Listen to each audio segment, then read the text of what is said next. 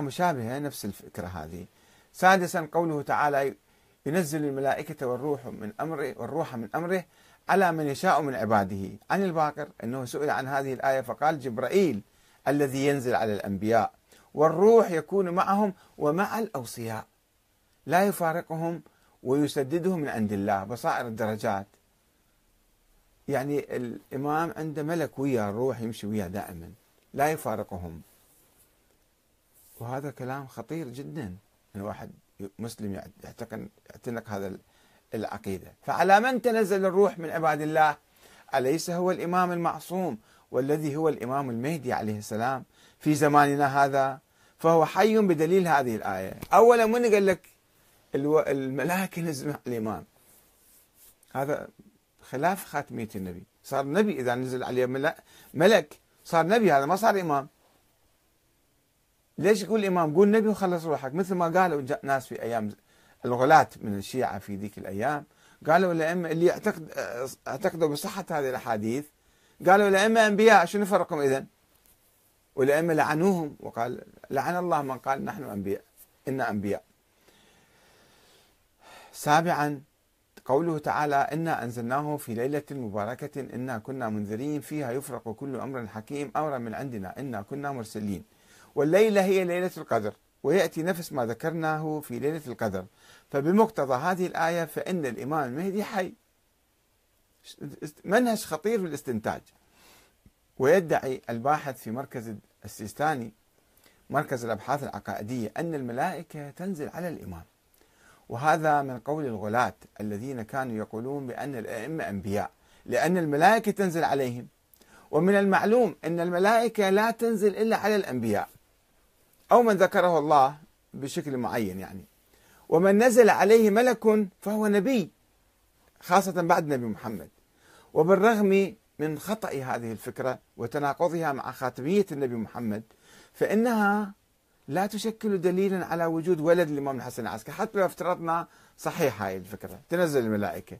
بس أول شيء اثبتوا وجود هذا الولد ثم قولوا الملائكة تنزل عليه.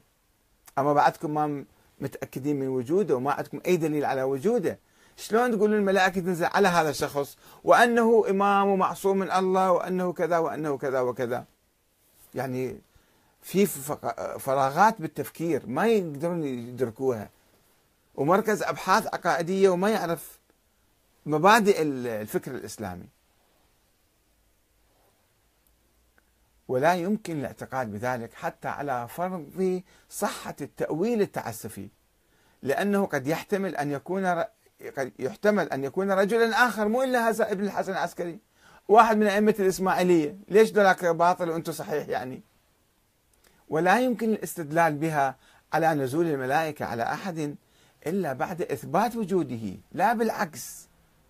إلا عن طريق الافتراض التعسفي اللا معقول ما هي دا ما دامت كلها افتراضات تعسفية فأخذوا حريتكم مش ما تردون افترضوا. وتخيلوا وصوروا وقولوا ما تريدون. وهذا طريق عجيب غريب. لا يمكن بناء عقيدة دينية على أساسه. ومن الواجب اتباع الطرق الإسلامية والمناهج الصحيحة والعقلية الواضحة بدون تأويل تعسفي ولا أحاديث مختلفة مختلقة.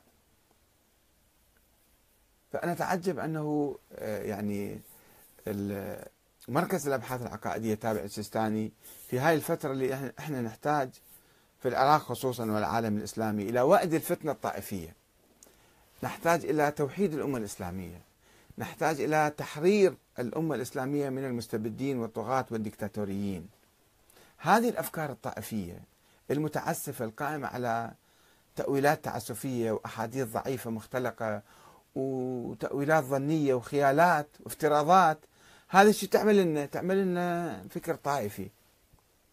وتعمل لنا أيضا في ناس يجون يقول لك إيه أنا وكيل هذا الإمام وأنا نائب الإمام وأنا عندي سيطرة عليك وعندي ولاية عليك. كما اليوم شفنا كيف السيد محمد الشيرازي مثلا يعرض أنه المجتهدين المراجع هم أولياء على الأمة الإسلامية. طيب من حطكم منين اجيتوا صرتوا أولياء على الأمة؟ وتقيمون دكتاتوريات باسم الدين وباسم التشيع وباسم أهل البيت؟ وما تسمحون أحد يناقشكم أو يعارضكم أو يمكن الآن بعض الناس يمتعظون من عندي. شلون أنت تتجرأ أن تناقش السيد السيستاني؟ شلون أنت قاعد يعني تسيء له؟ ليش أسيء له؟ ناقشة. هو عالم والناس إحنا من طلبة العلم ومن حقنا أن نسأل أي عالم ما يقول ونناقش فيه. ومع الأسف ما موجود ندوات مفتوحة حرة لكي يناقش هذه الأمور في النجف وفي الحوزة فنلجأ إلى الفيسبوك الآن. وليسمحوا لنا بإقامة ندوات حرة وموضوعية ومحايدة وفيها كل الأطراف يتكلمون فنحن نتكلم مع العلماء. ويجون المراجع الكرام ويبينون آرائهم ويوضحون أفكارهم. فلماذا صوت واحد عندهم فقط؟